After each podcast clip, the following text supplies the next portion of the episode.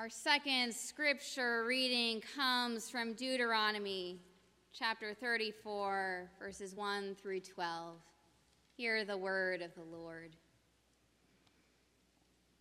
Then Moses went up from the plains of Moab to Mount Nebo, to the top of Pisgah, which is opposite Jericho. And the Lord showed him the whole land, Gilead as far as Dan all of Naphtali, the land of Ephraim and Manasseh, all the land of Judah as far as the western sea, the Negeb and the plain, that is the valley of Jericho, the city of palms as far as Zoar. The Lord said to him, This is the land of which I swore to Abraham and to Isaac and to Jacob, saying, I will give it to your descendants. I have let you see it with your eyes, but you shall not cross over there. Then Moses, the servant of the Lord, died there in the land of Moab at the Lord's command. He buried him in a valley in the land of Moab opposite Beth Peor. But no one knows his burial place to this day. Moses was 120 years old when he died. His sight was unimpaired, and his vigor had not abated. The Israelites wept for Moses in the plains of Moab 30 days. Then the period of mourning for Moses was ended. Joshua, son of Nun, was full of the spirit of wisdom because Moses had laid his hands on him, and the Israelites obeyed him, doing as the Lord had commanded Moses. Never since has there arisen a prophet in Israel like Moses, whom the Lord knew face to face. He was unequaled for all the signs and wonders that the Lord sent him to perform in the land of Egypt against Pharaoh and all his servants and his entire land, and for all the mighty deeds and all the terrifying displays of power that Moses performed in the sight of all Israel. This is the word of the Lord. Thanks be to God. Will you please pray with me? Heavenly God, we know that you have each given us a path, a path to run on, a path to follow you. As we meditate on your words, may we hear you. May we feel your still small voice in our hearts so we feel your love on our backs. In your Son, Jesus' name we pray. Amen. I know that each of us has beloved pastors who have told us stories we will never forget. I know there is someone over here whom I know has told you such stories to so many of you. Well, I have one that will go down as one of my favorite that popped into my head this week as I read our scripture text. One of my pastors, Reverend Randy Webber, and no, I don't think he's the best just because we share the last name, although I think that's pretty cool. he told a story on the day of his retirement of an interaction that he had with a close colleague of his. I communicated with Randy this week to get a few more of the details of the story that I had forgotten, which he generously shared with me, and now I'd like to share with all of you. One of Randy's friends, Reverend Ken Jones, was the longest tenured pastor of their church, also the church where I grew up serving on staff for 33 years.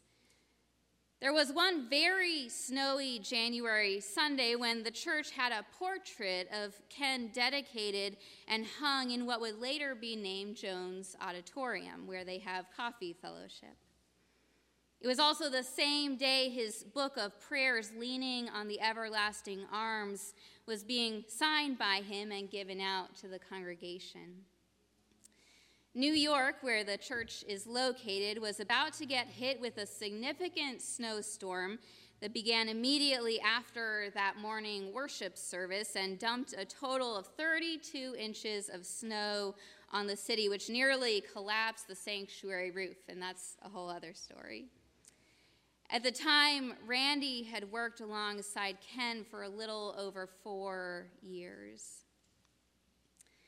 That afternoon, after the morning worship service, as it started to snow, Ken and Randy traveled together to the Upper East Side of Manhattan, where an elder was hosting a working lunch in her apartment. They had a lovely lunch and a productive meeting together. And then Ken and Randy began their journey back down to the church. By then, about six inches of snow had fallen, and so they took a very slow bus back downtown to the church as Randy was scheduled to preach and lead their 4 p.m. worship service that afternoon. When they got off the bus, Randy had only 20 minutes before he had to preach and lead the service. Ken looked down at his watch and, seeing the time, said to Randy, you run on ahead. As Randy turned to run to the chapel to preach, he didn't know at the time that he would be the very last person to see Ken, and that those were likely Ken's last words as he died of a heart attack in his office at the church later that evening. He was found in his office the following morning. As Randy said, his final words took on greater meaning after Ken's passing. You run on ahead. These simple yet meaningful words would become the words Randy held onto for his entire ministry.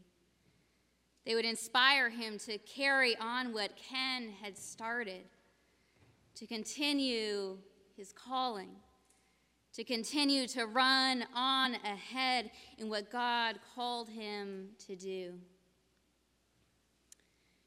In our scripture text this morning, we have a very different story of completing the race of faith compared to Randy and Ken, but still a story of passing the baton of faith, if you will a different form of running on ahead.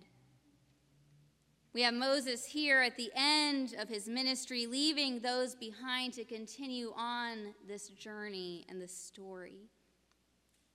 What is not described here, the actions that Moses took in order to get to this place where he is not able to bring his story to the completion he would have liked to have seen as described by one theologian, back in Numbers 20, God commands Moses to bring water to the people by speaking to a rock. Instead, Moses speaks to the people and strikes the rock with his staff twice. Moses did not follow God's command, and God reprimands Moses, informing him that he would be prohibited from entering the land. Now, this punishment seems harsh, especially considering that the water shortage experience in Numbers 20 is a repeat scene. In Exodus 17, Israel is also without water. There, the people also quarrel with Moses. And in this instance, God does tell Moses to strike the rock with his staff. Obeying God's every word. Also, yet again in number 17, Moses strikes the rock, and just as God promised, water pours forth. Because of his inability to follow God's instructions, though, in Numbers 20, Moses is left to survey the landscape. and left out of entering the land, left out of finishing what he started. This story and this harsh punishment for a relatively harmless act, I'm sure, causes most of us to wonder where is the grace in this story? The circumstances were too similar between Numbers 17 and 20 and Exodus 17. Why did God have to punish Moses after everything he has done for God's children? Well, we have to turn to another possible interpretation of the story in order to see another view. We have to move away from Moses, the prophet of prophets, and turn to the lesser known Joshua. Our passage moves to consider what is to happen to all the Israelites and the journey of 40 years that they have been on. This completion of the Torah or the first five books of the Bible. God answers that God will give this land to Moses' Zerah, or offspring, children, or descendants. In other words, the Israelites who have been traveling alongside Moses all this time, Moses is placed at the sidelines as he was from the beginning with an Egyptian name and a separation from his people for a time. But is this passage and this conclusion not necessarily about Moses' punishment, but in fact, rather about his need to learn to teach? That he needs Joshua that he needs to learn of this important relationship with this person and to recognize the success of being Joshua's mentor. That in fact, Moses has done everything he was called to do. And to recognize that Joshua has been taught well, and that this is the most beautiful ending to Moses' incredible story. To speak words of encouragement and to tell Joshua, you run on ahead.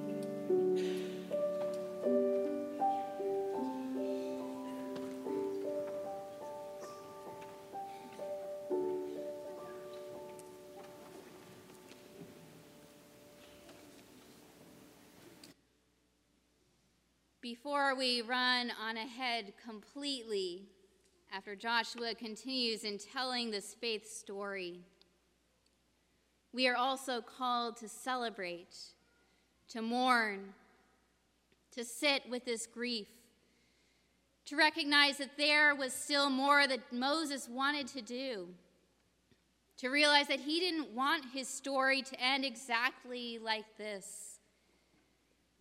That is where we point towards next Sunday when we celebrate All Saints Sunday. Before we run on ahead, we remember the people who got us here. As we recognize Reformation Sunday, we recognize the stories of those who have changed how the church could have looked.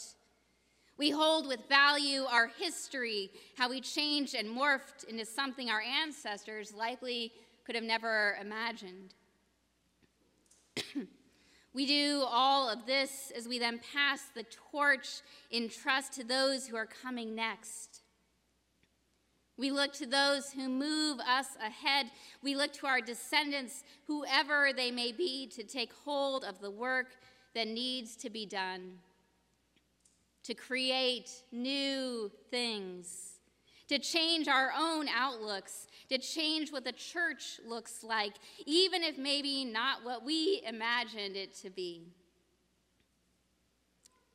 Our amazing young people move us ahead and equally importantly encourage us to keep going, to fulfill our call that we still have much to do no matter where we are in our faith journey. That we are called to keep running, walking, or stumbling along with our faith. As we look back to the people who had a huge impact on our faith story John Calvin, Martin Luther, Moses, Joshua, and all of those a part of our story we look back, we are invited to recognize that we are each human. We are not God who was in all time and with us at all time. We are a small piece of the story. And we are called to lift up, mentor, and listen to those around us in order to continue our faith. Who is that one person who you need to encourage today? Who would you like to work with in what God has called you to continue doing? On the day my pastor, Randy, preached, he spoke about how he always understood those words, you run on ahead, as both a benediction and a charge a blessing, and a charge Ken said over Randy as he passed the baton of ministry to him. In what turned out to be for Randy another 26 years of ministry at that very same congregation that Ken so loved. It was the charge for Randy to take the baton that Ken had passed to him he said that he heard Ken's words throughout his years of ministry, especially through the difficult moments. On the day of Randy's retirement sermon, he had three actual physical batons that he presented individually to the pastors who were staying behind. These batons were engraved with the words, You run on ahead as in retirement, he passed the baton on to each of them, just as Ken had to him. One of those same batons has since been passed yet to another pastor, a friend of mine at that same church. In the words of Randy, the race of faith is a constant process of handing off the batons to those who come behind us to share the love and good news of Christ with the world. I couldn't agree more. You see, we each pass this baton and pieces of the baton to each other, and sometimes holding it together. We are called to build up, to nurture, to love, to enhance the lives of those who are continuing our work and to encourage others to work along with us because we don't have to do it alone. To recognize the gifts and truly the callings of those who have yet to be invited to the table. We are each invited to be those encouragers, to invite those who have yet to receive the invitation. We are called to be the ones to help continue telling this story, to run on ahead.